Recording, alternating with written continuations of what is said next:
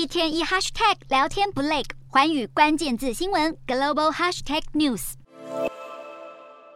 美国期中选举进入最后倒数时刻，还没等到投票结果出炉，美国民调网站就抢先在当地时间六日预测，共和党有望拿下国会参众两院的掌控权。这意味着拜登可能逃不过成为跛脚总统的命运，而美国史上第一位女性众议院议长佩洛西也将跌落神坛，结束两任期议长生涯。要是民主党失去众议院多数党地位，新任议长之位最有可能由现任众院共和党领袖麦卡锡接掌。至于交出议长锤的佩洛西，可能会接受拜登提名，出任美国驻意大利大使。随着选举到来，选战情势一面倒向共和党。民调显示，参议院方面，共和党有机会掌握参院五十四席，民主党席次则降到四十六席，打破参议院两党势均力敌的局面。至于众议院，共和党赢得掌控权的几率高达八十二趴，碾压民主党的十八趴。另外，共和党有八成机会拿下众议院四百三十五席中的两百一十三到两百四十七席，毫无悬念的成为众议院多数党。根据往年经验，每逢期中选举，美国总统所属政党多半会输掉几个席次。在拜登头两年的执政下，美国经历四十多年来最严峻的通膨，居高不下的物价与油价让民众叫苦连天。美国民众恐怕会利用选票狠狠地教训拜登政府一顿。美国政坛是否会面临一场权力大洗牌？各界屏息以待。